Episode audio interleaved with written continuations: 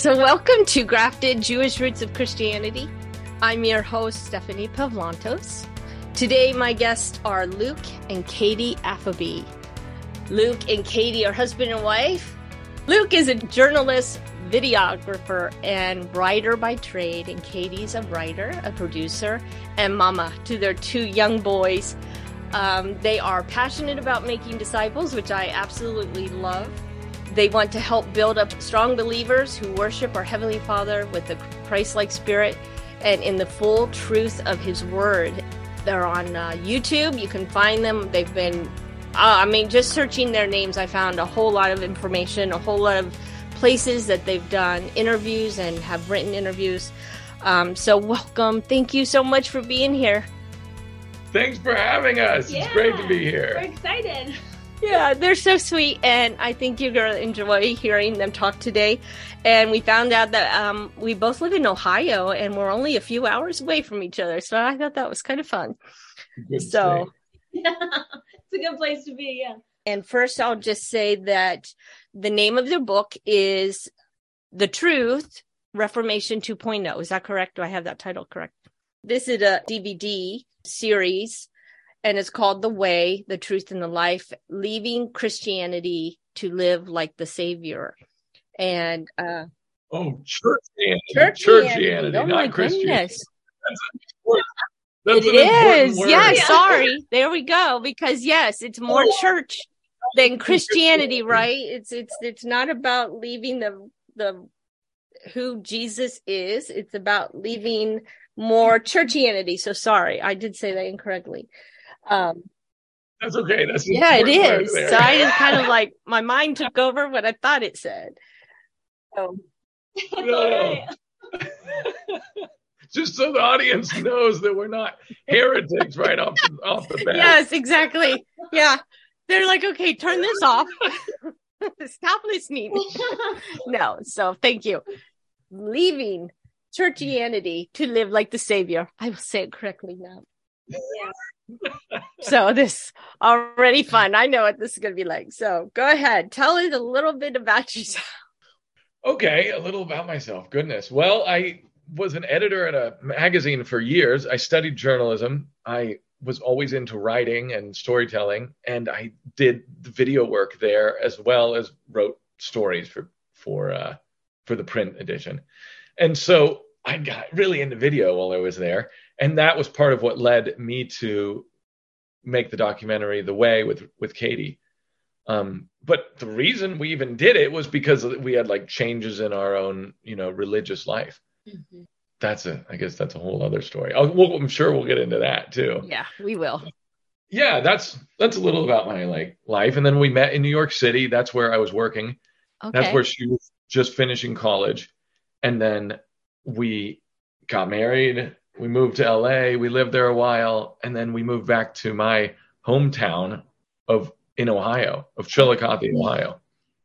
Wow. Yes, because when I first reached out to you, I'm like, that's why I was really concerned that, you know, there was three hours difference, but don't worry, we can figure it out and all that. Cause I, I was under the impression you were still in California, but I haven't updated my Facebook. He doesn't um, want to know where he is. I don't want Zuckerberg. no, no, I just haven't done it. No, I should do it. You're never on there. But um, and I'll just say, like, um, personally, we both grew up as you know believers, as Christians and Christian families.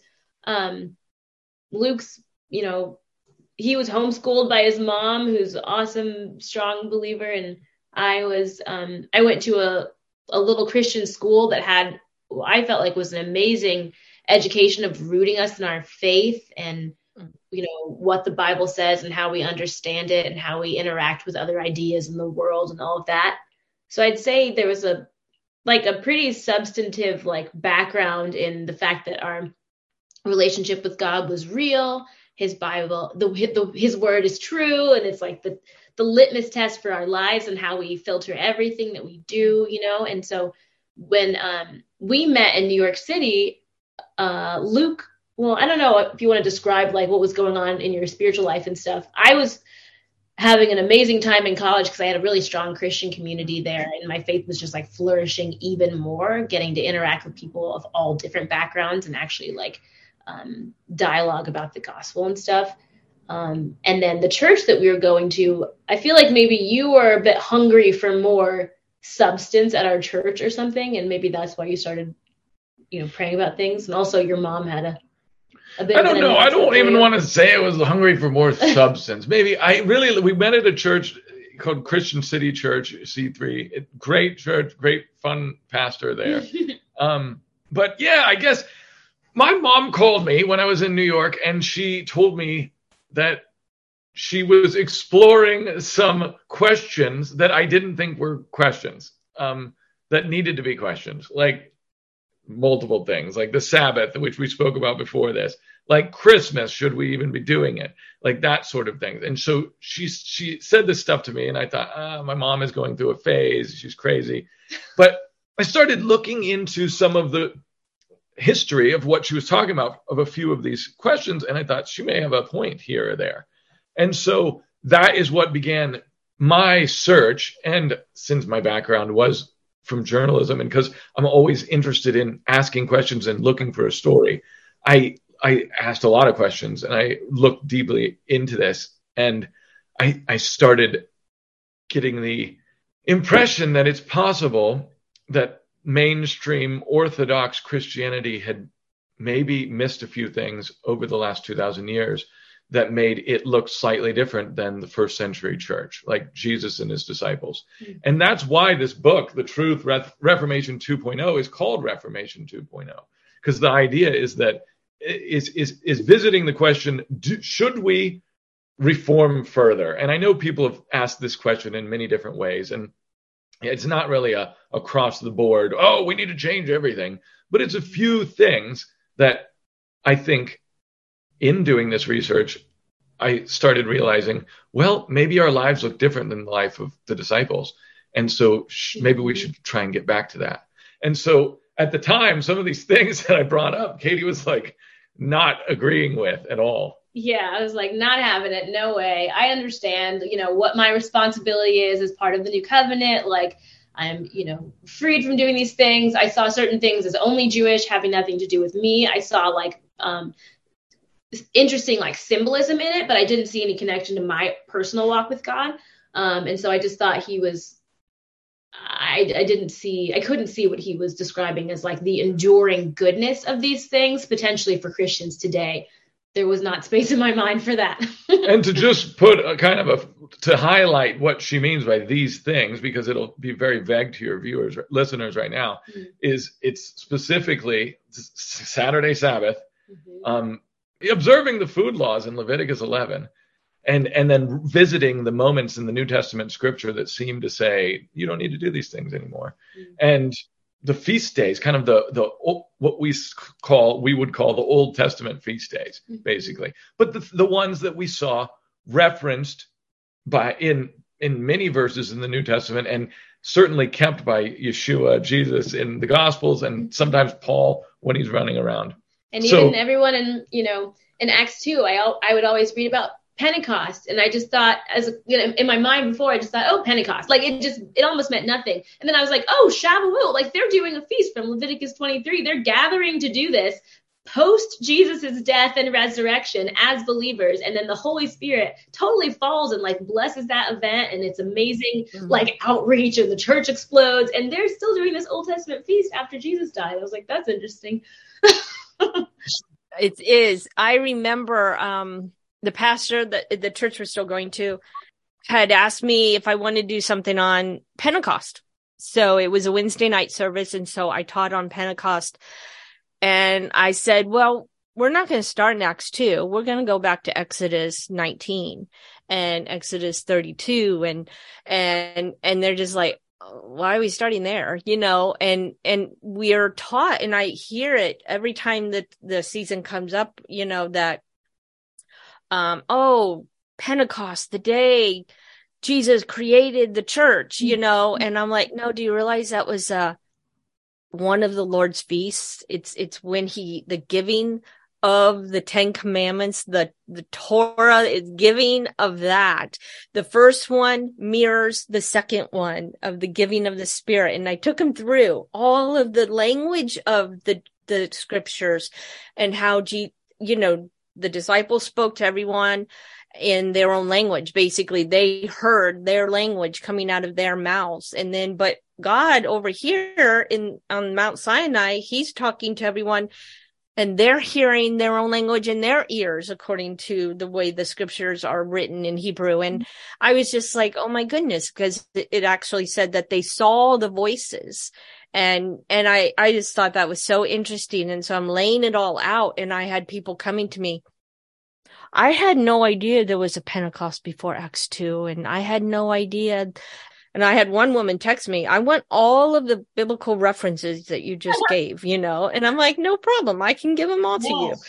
And, um, but you know, and it's okay. I'm not even offended by that because mm-hmm. we should be doing that. We should be saying, where are these things? And if you say Jesus did a lot away with the Torah and all of the laws, then where is that in scripture? And I want to know where he actually said this and where and and so but one of the things that I think has been the biggest impact on me is we try to read scripture with our American minds and our Greek culture lives because that's really where we where the United States lives like the Greeks really and when we try to look at Middle Eastern writings from Middle Eastern people with a very much Greek mind, we're going to miss all sorts of things. We're not going to understand it in the same way it was written. no. I think. Go ahead. Oh, I, I was just going to say, yeah, even just the use of Pentecost, and then we don't looking into what that word, what that phrase means. I mean, count fifty. Yeah, is, right. to do. What? It's it's counting from first fruits to the feast of weeks um or sh- yeah yeah yeah yeah yeah. So it's, pretty cool. It yeah and it, i'm glad you did the that um sermon for those for the people in your church because it's interesting to learn this stuff and i also had never heard of any of this either. So that's why all of this stuff i thought this is important enough that we should tell this story and that's why we did the way. Mm-hmm. and then maybe this is important enough to like highlight some of the kind of rebuttals too, mm-hmm. and that's why we did the book because it, it's it just walks through. I guess you would say rebuttals. And even in your video or DVD series, I mean, I would, I, like I told you before we started, I mean, there were people on here that I had been following and didn't even realize, you know, Brad Scott, his, um, Wild Branch Ministries. Oh, I mean, if you want to learn more about the Old Testament, you know, that is a wonderful site. He has passed away, but they continue his site and keep it updated. And, um, and Keith Johnson, even, I mean, he's got a site that you can join or get free material from. And I followed both those men and learned from them. And, and that just deepened my understanding of the Hebrew scriptures and, and who Jesus was because I've even heard it talked about, you know, that we, I mean, I, I've been telling this to a lot of people lately because it's been so so just the coolest thing to me to understand it in this way. But we almost you know stripped jesus of of everything jewish that he was. Mm. and we tried to make him a gentile god in a way uh you know for lack of better word. I mean and and we don't really realize that he is the jewish Messiah, and Messiah is a very Greek word. I'm sorry, very Hebrew word that talks about the anointed one, and and and he fits everything. He fits every single thing, every single prophecy that was meant to describe him. He fits it, and he lived it, and and and we can't strip him of that and choose to follow and make him a Gentile Christian. It's interesting. Stripping him of that kind of would it strips him of a lot of the everyday kind of practical actions that he took which mm-hmm. which is a lot of the things that we're trying we're trying to revisit now. I mean that mm-hmm. kayte and i started like saying well we why don't we do this? Why don't we do that? And it's always a do thing which is interesting. Yeah. So those things that we eh, just see as something people did in the first century were actually specific to israel and specific to right. jesus. And so yeah yeah, that's something important. and also specific to his disciples and to spe- specific to the converts, the Greek uh, converts. It's like this continued. So that's also interesting. And then the fact that it was sort of erased um, when when things got more corporate is also interesting and strange. Yeah. And so that's we touch on that in the documentary, but there's so much more to say about that. There is, and I and I even anti-Semitism. I mean, we see anti-Semitism, we think of Hitler, mm-hmm. but we don't realize that even the church is guilty of it. Yeah. Yeah. right. And I I actually talked to someone recently, um, another podcast that I I recorded, and um, she had taken a whole class on anti-Semitism, and and it was from a Messianic Jewish professor, mm-hmm. and it was very interesting. And she and I I learned a lot, but but even I'm reading a book called the the Ways of the Way, and so the way being that congregation that came about in Acts and went into the fourth or fifth century. And what I found out from the book and this, the writer, and, and I mean, he did a lot of history, brought in a lot of history, I should say. And it was like, who killed them off? But Constantine's followers and the new Christians of that century. And that's why they, they actually just dropped out of existence because they were being persecuted and and and they were being stripped they said yeah we can we we like your jesus but we don't like all this jewish stuff so we don't want any of it and we don't want any of those feasts any of the things we and it, it was just mind boggling. I'm not even finished with the book, but the steps they went through to bring people into their congregation I told somebody, I said, we wouldn't even have mega churches if we used the same criteria as they did. There would be no mega church churches because people wouldn't go through all that to become a member of a church if we use the same criteria that they did in the first and second, third century. Wow. Hmm. I got to look out too. That's interesting. That interesting. Yeah, it's really good.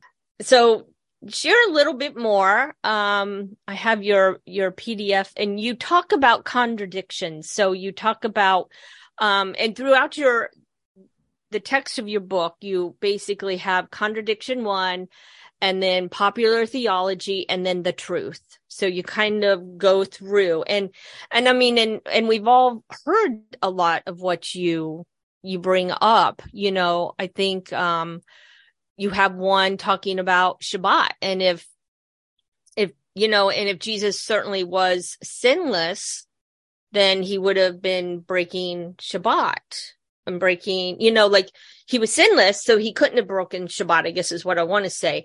And, yeah. but yet people try to say, oh, but he did, he did break. He, he said it wasn't, you know, all of us. So you can, mm-hmm. um, fill in a little of the blanks there for me if you want. Yeah. Oh man, I there start, was just something about what you said before. I don't want to jump back, but no, it's fine. Mind if I mention one thing? When you talk about stripping Jesus of his Jewishness and all of these practices that were so integral to his faith, um, yeah, I I began to see that too. And when I even look when the law was given, these different you know food laws and feasts and festivals to celebrate. First of all, Jesus is the substance of them. They literally are pictures of his ministry from coming to his atoning work on the cross to returning to, you know, being in paradise with us forever. It's all depicted there. You know, even having a day already for the resurrection, like first fruits, it's built in, you know, and God thought to show the whole story. Um, and as much as these feasts and stuff have become integral in Jewish culture, like Judah and all the other tribes were there, you know, when God gave the law at Mount Sinai. And I we see this now as a heritage of all of God's people. So when people sometimes say that Jesus was just doing Passover, let's say, or just, you know, eating clean to and it was only being culturally Jewish, yes, because that is part of the culture, but also it's what it means to be sinless. Mm if these are our instructions for life and for righteousness, he was doing those things because yes, A, it's his culture, and B, that's the proper way to live. That's the proper way to live. And if he wanted to be our perfect sacrifice, he needed to do those things. And so then we think, well, if he was sinless and he is our example, why do we deviate from him in any way? And that's kind of the frame of the Way documentary. We go through just a few key points in which most um, mainstream Christi- Christians, you know, us included in our lives before, uh, deviate from Jesus's life, and we try to figure out why is that, and should that be, you know, can we come back closer to following Him? Um, you know, Brad Scott is the one who frames that question in the documentary when he says, yes. "There's only one perfect person that we have in the Bible," and and he says, and we don't do anything like him. But I mean, you know, yeah, of course, there's a lot we, we all agree still. to do like him. But then there are some things that we specifically teach don't do this because it would be like um, legalism or Judaizing or something like that, and that's a little bit of a separate maybe discussion. But yeah. Now I can I can jump over to your most recent question, yeah. if you want me to. Sure. Okay. So yeah, about the book, there are 25 contradictions in there, and I'd give an example of one just because it's it's a blatant one. So the contradiction is number three, and it's popular theology says Jesus said all meat is clean, and that comes from Matthew 15 and Mark 7. And then the truth is God said not all meat is clean. I mean, God said not all meat is clean. T. Yeah. Thank and so that's coming from Leviticus 11 and Deuteronomy 14. So how do we make those things uh, gel? And so that's basically what it's about. That's what that section of the book would be about. And um, yeah. You take yeah. the passages that are used to sort of force these contradictions and you say, okay, is there a way to understand these two passages where they just don't say the opposite things? you know, can the scripture be congruent and all the writers be saying the same thing and God's definition of sin not change? And also, can his goodness be enduring? Because before, when I was hearing about some of the laws, there's almost like a, a scoff in your voice when you're like, oh, you're to do that? You know, it feels ridiculous. It feels wild, you know? But then I had to kind of check myself and I'm like, well, if God, who I say is good, is the author of these instructions, I'm kind of scoffing at him. I kind of think like it's like you have this weird thought like he needed to evolve like jesus was like a rebrand of like the mean old testament god which is really an old heresy you know but we hold on to it in little ways when we have that kind of attitude towards some of these laws while also saying we think he's good and it's these laws in particular because these are the ones that rub up against uh, our society and culture's eh, acceptance of things mm-hmm. like we accept pork and shellfish, and we accept that Sunday is the day we we have as our you know Sabbath day, and and whenever a thing from the scriptures, from the disciples, from Jesus, and from the Old Testament butts up against those things, then we it, it it's a big deal. It's a big deal because it it has a lot of implications. It just by by saying, hey, shouldn't we consider keeping the seventh day Sabbath, it implies that all the Christians that we know and hang out with aren't keeping the right Sabbath. And so that that's where this whole idea can get a little bit of pushback. Right. It can get dicey. Um, can get, you know, uh, people get offended and I understand. I was one of those people, but I, you know, I think that for me though, you know, number one, I have to say, and I, I, my husband and I actually had this conversation. I pray all the time that the Lord would remove any deceit from my life. I want to know the truth and I don't want something, no matter what my preconceptions, what my teaching has been, even if it came from my mom and dad, I want the truth and I want any deception expelled. You know, I just show me truth. And I, and I always pray that because I think it's so important.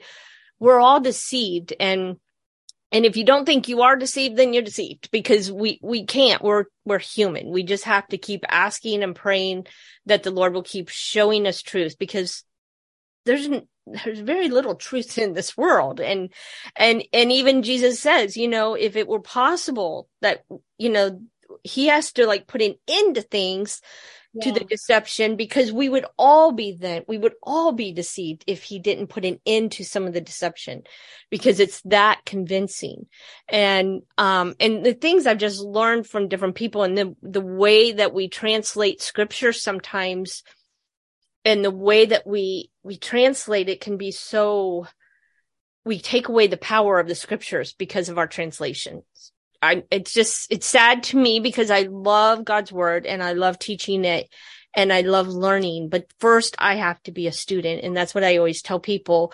I love teaching, but if I'm not a student first, then I'm at risk of teaching the wrong thing. And I don't want to teach the wrong thing. And I have taught incorrectly and I have had to repent because I have taught incorrectly. I taught what I was taught. Mm-hmm. Right? We, that's yeah. what we do. And it wasn't until I started learning and Lord started bringing other people into my life that I started learning, okay, maybe I need challenged in this area. And I, and I, and I think that anybody listening, I'm, we're not trying to change people's mind. We want and we pray that the Lord would just open people's eyes to the truth, whatever his truth is, not our truth, not just because it works for us, but because it's God's truth and it's what's God's, it is what he is saying.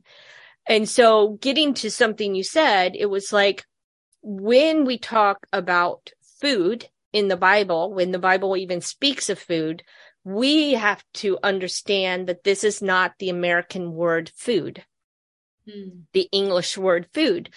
Food, when Jesus talked about food, it was what they considered to be food.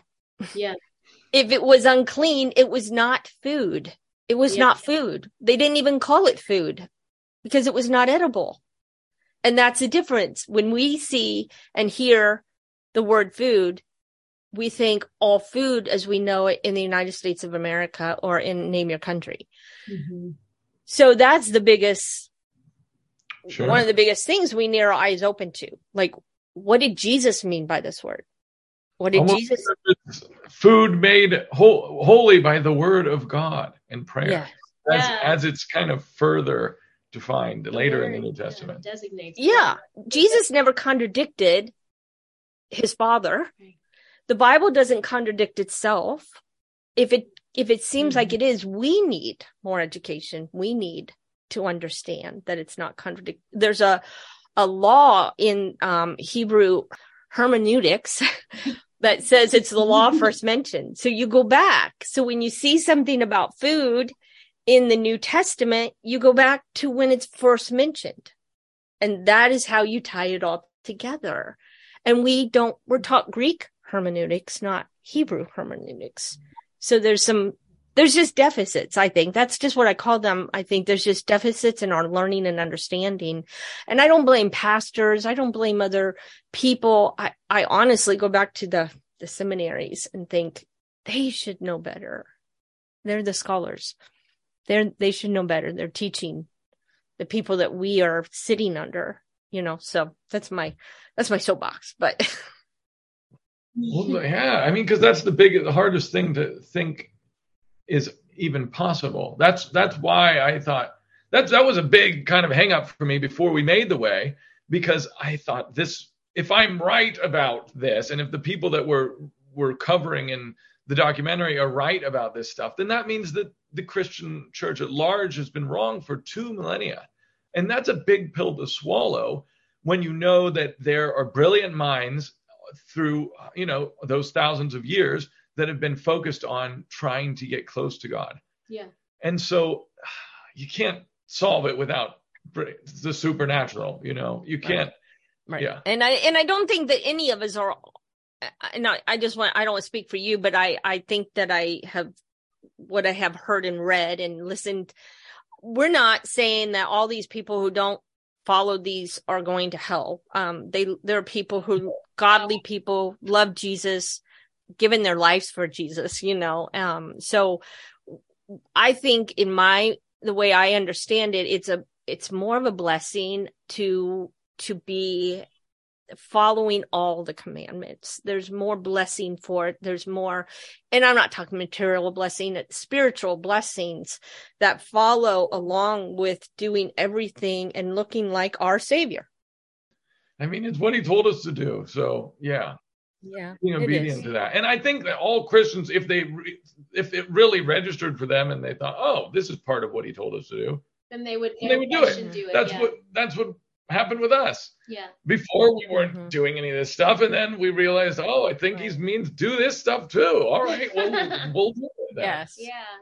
we'll add that to our list of things. So yeah, I know, and and, and they, not as a not as anything to do with salvation. This is another problem that uh, right. whenever uh, we talk to people about this, a lot of times they'll be like, "Well, so you're saying that it's law and not grace? So you're saying that you need to keep the commands and you're more special than me now and blah blah blah." And no, none of that is true.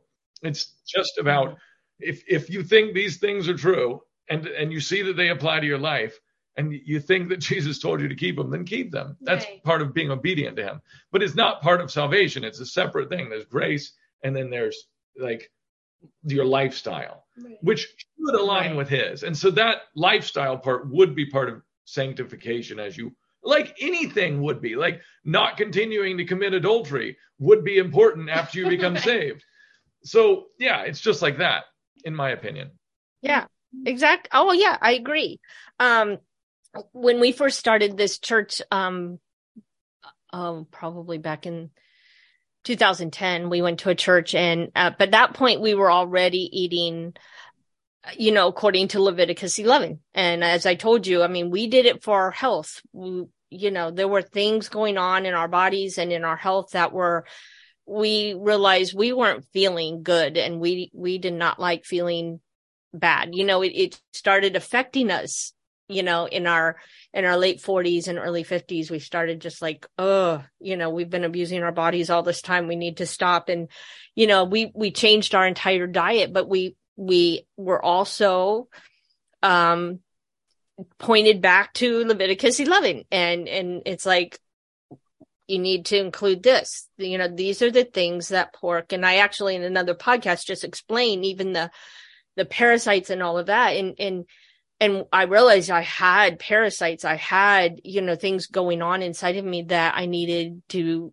get rid of. And it's like, oh, there's a reason that he said not to eat pig, you know, there's a reason. And, um, so as we explored that and then started doing even some cleanses to get rid of what we knew the parasites we had and I, it's a big long story i won't go into it all but but we started feeling better. My headaches, my dizziness, things like that, I was experiencing every single day. And I homeschooled my kids. So here I would be until my medicine took effect and got rid of my headache. I was on the couch in pain. And I'm like, guys, just kind of turn on the TV, do whatever until mama feels better. And so, and it was such freedom. It was freedom. It was like the day my pain went away, my headache stopped. And I was like, oh, my goodness, I'm never eating pork again. And because I actually knew without a doubt yeah. it was that causing it. Okay. I knew. And, and again, it's a longer story than I, I want to get into, but believe me when I tell you that it pointed to this because the doctors couldn't find anything wrong with my inner ear, but, um, but I knew there was something wrong. But anyway, so, so I guess it was just, and then when we started this church, in 2010 and the, and they invited us to a potluck meal. We were new to the church. We were first time attenders and, um, and it was pulled pork. It was all like the whole meal. Oh, no. so, and it's like, oh no. And, um, and for me, it was like, I don't want to go back to that pain. I don't want to go back to that inner ear, you know, all that. And, um, and so we just said, no, we, I'm sorry, we don't eat pork, but thank you. We'll, we'll pick out what we want, you know, cause they were bragging about the pork, basically. They were bragging about the meal. And, um, and he looks at us, the pastor looks at us and says, so do you think you have to do that to be saved? And my husband was like, no, it has nothing to do with our salvation. It has everything to do with our health. And and because God said it. I mean, underlying, that's the main reason, but they didn't understand parasites. They didn't understand all those things. God didn't explain it. And so it was just that, like you, we've experienced the same things. It's like, there's a reason we do it. There's a reason that God said it. Mm. Go back to those reasons. Find out those reasons. That's that cool. like what you just said highlights a key theme for me once I started to think these things could be good still, which was there's like the dividing line, I think, in scripture between what is sin and what is not sin is does it lead to life, like you just said, or does it lead to death? I don't, I, before I just thought it was arbitrary. Like God was like, that's a sin. That's not. That'll be a sin. That'll be okay. You know, it's not like that. He's not just pointing to random things. And, and, and I have this very good point. Belief kind of because of some of the theology I got growing up, maybe in school, that um, ceremonial laws, ritual purity, these words that sound antiquated and like um, for show and a little bit random, I think that gave me the wrong impression. And I do think that each of these things, even, you know, to whatever degree we can understand them, really will lead to life, whether it's in our relationships, in our bodies, in our businesses, with our food and our animals and the, the health of the soil we're farming in. All of this stuff has to do with what will lead to life and what will lead away from death. And Yeshua, like, lines, I mean, he highlights this when he says that all of these other commands hang on these two commands, mm. which is, which means that all the commands that seem like they may not matter anymore or like we don't understand the reasoning behind them. They all will do two things. They will help us whether we know how to or not love our neighbors as ourselves or love the lord our god with all our heart soul and might. Mm-hmm. and that's what he meant by that. That's an important thing to know and i didn't understand that a while ago. You're right. I learned that too. Everything hangs. I mean leviticus shows us how to love our neighbors as ourselves. I mean, the Torah shows us how to love God with all of our heart, soul, and might. If if we don't have that teaching, then we we can't do it, and we, we'll bang our heads forever. How do I love my neighbor? How? I mean, that's here. You had the Pharisees asking this question, right? What Luke was saying about the laws hanging on those two commands. Before, I used to think the laws are reduced down to these two commands and then i just live them out however um, seems right in my heart or however i feel like the holy spirit's leading or whatever. But then i started to think they hang on these two commands and this might be playing with the language in a way that's not permissible but i pictured coat hooks like coat you know hooks on your wall or whatever. Like and i pictured a coat hanging on a hook. I was like if it's hanging on it it's still there it's not just like this is a summation that reduces it down and gets rid of it. They're hanging there. And I was like, oh, weird. No, and you're right. I love that because what it hangs on has to be pretty strong. Yeah, yeah. Right? I mean, you can't just hang a coat on a cardboard. You know, you can't just put a drill a little hole into the cardboard and hang a hook and then put your coat on there, especially in Ohio weather that's a heavy coat. yeah, it's got to be substantive, right? You got to like be on a stud, and that really is what the Torah is. It's like a, it is a strong, um, sturdy, you know, fine print. Even things that I think most Christians are, you know, in agreement about, like what is sexual immorality, but it's very um, debated and trying to be redefined in our culture a lot of that fine print is there in the first five books of the Bible. What exactly do you mean by this? I know that some people with like a homosexual um, background or something will say, oh, well, this is just talking about non monogamous gay relationships. And they will take what's written in the New Testament and define, and of course, there are scriptures in the New Testament that explicitly forbid that. But I'm just saying a lot of the uh, fine print that defines exactly what God means when he says, this or this or what love is or what um, you know family whatever is written there in you know the sort of terms and conditions greater detail. You're absolutely right because look at Leviticus 18. It t- basically tells us everybody we're not supposed to have sex with, everybody we're not supposed to be in an intimate right. relationship with. It forbids it between step brother, step sister, you know, whatever, stepmother, don't, you know, ex-wives, whatever it is. You, you don't, you don't have relationships with these people because it's not right. But, but seven chapters before that, Leviticus 11, we say, oh, but this is not for us. But this chapter, we, we're okay with this chapter. I mean, it's all interspersed, right? It's all there together. And I, I think that it's hard to, but I, but what I see are people coming into the church and they're picking and choosing what they want to believe because the church has been doing it for two millennia. We've been picking and choosing what applies to us and what applies to them. And then we wonder why we live in a culture that picks and chooses what they want to believe. Hmm. Yes. And even a progressive Christian culture in some cases that decides to not pick some of the things explicitly covered in the New Testament. And so when we start kind of eroding the moral, I guess, framework of the scriptures, the, the one and zero, black and white, binary, yes and no, that is really highlighted in the Old Testament, but it's also pretty plain in the New Testament in many cases. When when we start redefining any of that, then it's always man defining, man picking, man choosing, and that of course is a step down from God choosing and God defining. And so I think that that is an important thing, and, I we do try and highlight that in the book a little bit as well. Mm.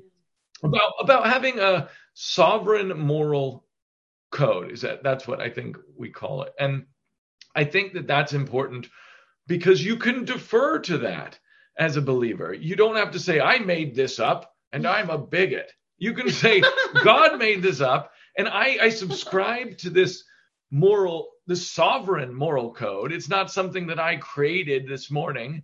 You know, I, I just realized and it's mm. survived all these years and it's benefited all of these people so it's proved itself in in in many different countries across many different languages and ages and and so yes i subscribe to that and i defer to that sovereign moral code. And so i think that when we tinker with that it's dangerous. Mm-hmm. it's very dangerous. Yeah in every aspect it's it's dangerous because once we take him off the throne and put ourselves on the throne yeah we're we're we're doomed really. We're just doomed.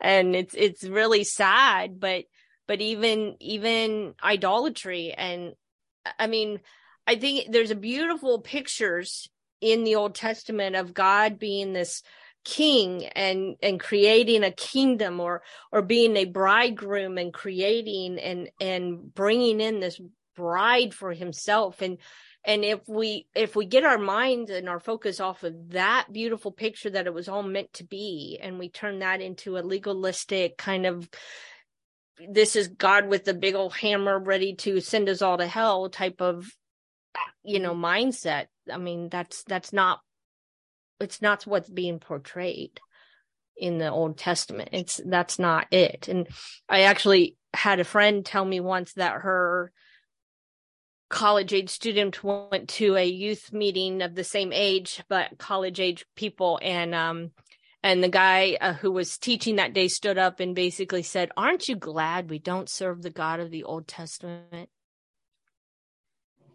that was the last time she went so yeah good Well, because it's the God of the Old Testament who comes to earth as a man and dies for his creation. Right. That's the God. Yeah. That's the same God. He was the Word at the beginning, and he is the Word, you know, who came to earth and became flesh. So yeah.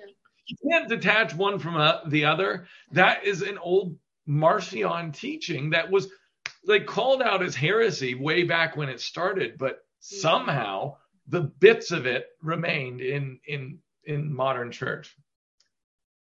I was just going to say on the topic of picking and choosing, because I can imagine maybe some listeners are thinking, well, then how come you guys aren't sacrificing and how come you're not stoning your kids?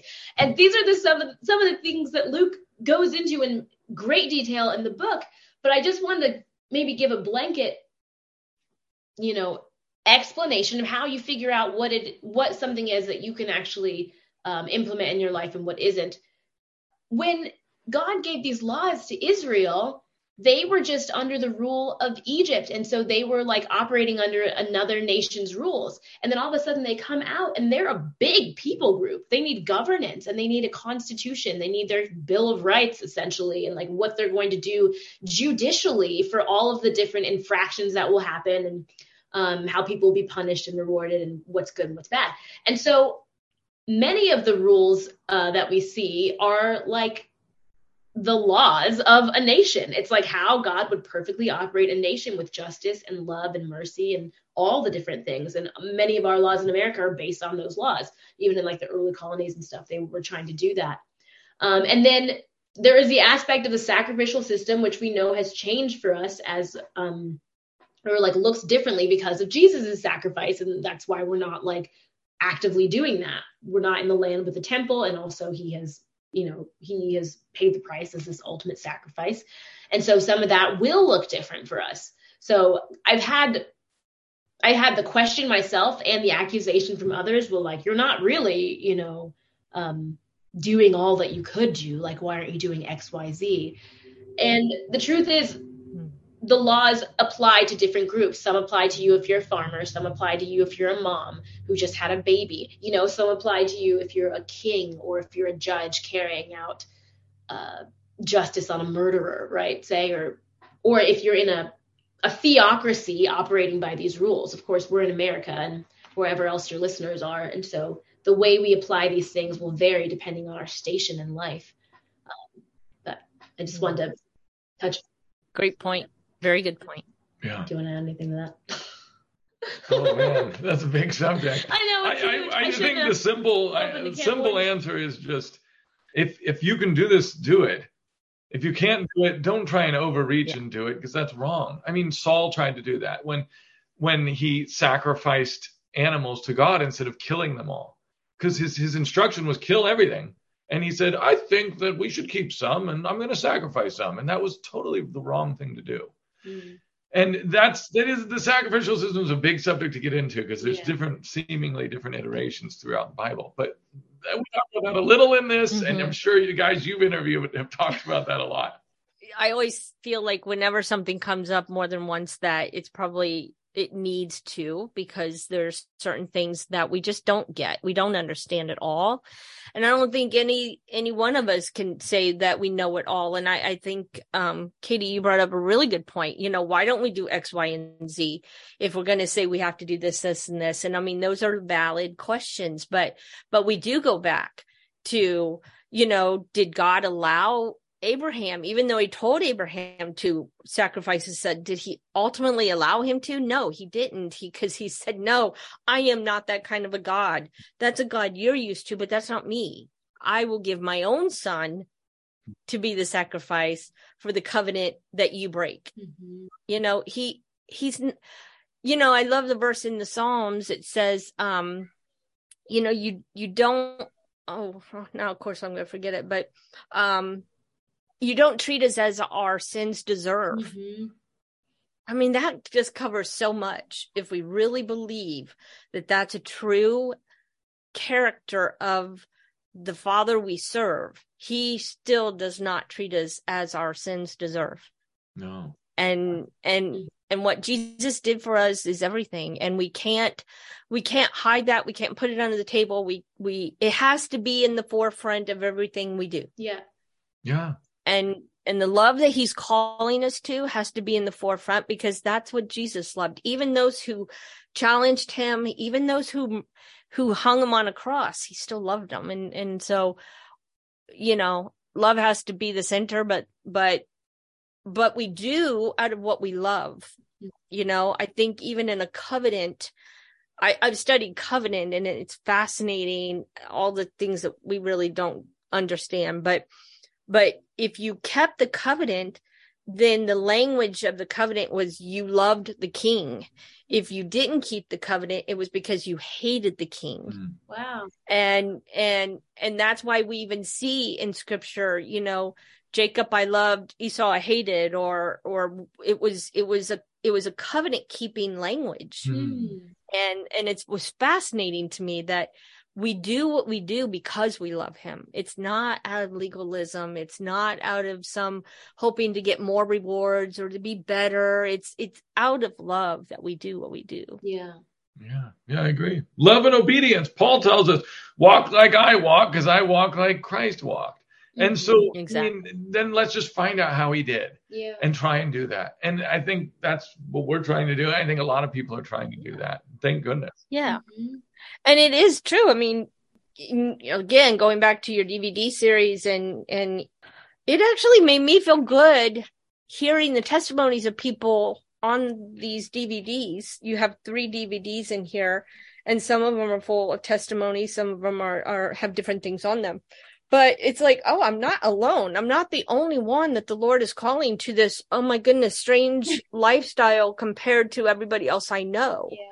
I mean, my sister said, so what are you going to go back to like Judaism? And then I have a, my youngest son who's just a smart mouth anyway, you know, and I mean that in the best possible way, but he's 24 and, you know, he knows everything. And, and he's just like, um, so when did we become Jewish, mom? because uh, I I miss that somewhere, you know. So so it's like yeah, just be quiet. so you know things like that. You're you're always going to be given a hard time when, but you know, but isn't part of holiness? I mean, we're we're not called to look like the world. Yeah. No, and it's also, I mean, Paul calls us Israel. He calls us grafted into the commonwealth of the house of Israel. He yeah. says at one time in Ephesians 2, mm-hmm. you were Gentiles. You were strangers to the covenants of promise without God in the world. Without hope. So yeah. he defines Gentile as without hope, without God, and a stranger to the covenants, the plural of promise. And then he says, but now, as if something has changed, you are grafted into the commonwealth of the house of Israel, which he then goes deep into in Romans. So that's what I would say to your son. I would say, well, are we Jewish or Israel? You know, maybe we're not culturally or you know, you know bloodline right. Bloodline right. Jewish, yeah. but we are defined as however the Bible defines Israel, which the Old Testament called the church back in yeah the congregation in, in, Deuteronomy mm-hmm, was the, the ecclesia. ecclesia.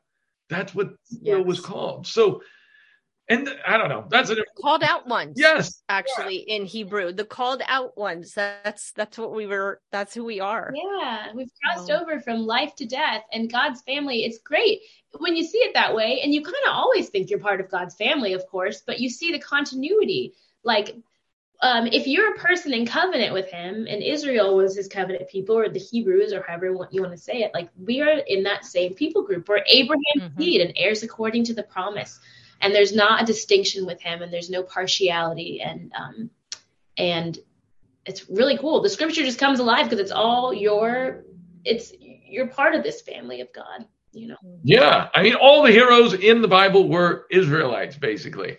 And then uh, most many of the villains were heathens or gentiles. So i'm just thinking of david and uh, goliath. Mm-hmm. and so we're identifying as as that.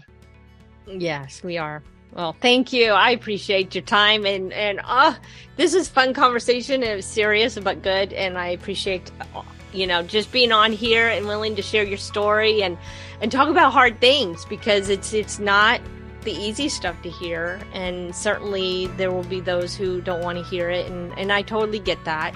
You know, we were all there at one point, and um, but you know thankful that god has mercy on us all right? And he that's his character that's his love for us. And so um but thank you. I appreciate you guys and what you're doing. Thanks so much for having Thank us. you. thanks to anyone who listened yeah. to this thing. It was great to talk to you. You too. And i'll leave links to your website links to your material your your well I, I guess it's all on your website so i'll leave links to that. So thank you Thank you for listening to Grafted Jewish Roots of Christianity. You can find me at www.graftedjewishroots.com. You can also find me on Twitter at GraftedJewishRT. I appreciate you being with me, and I'll see you next time.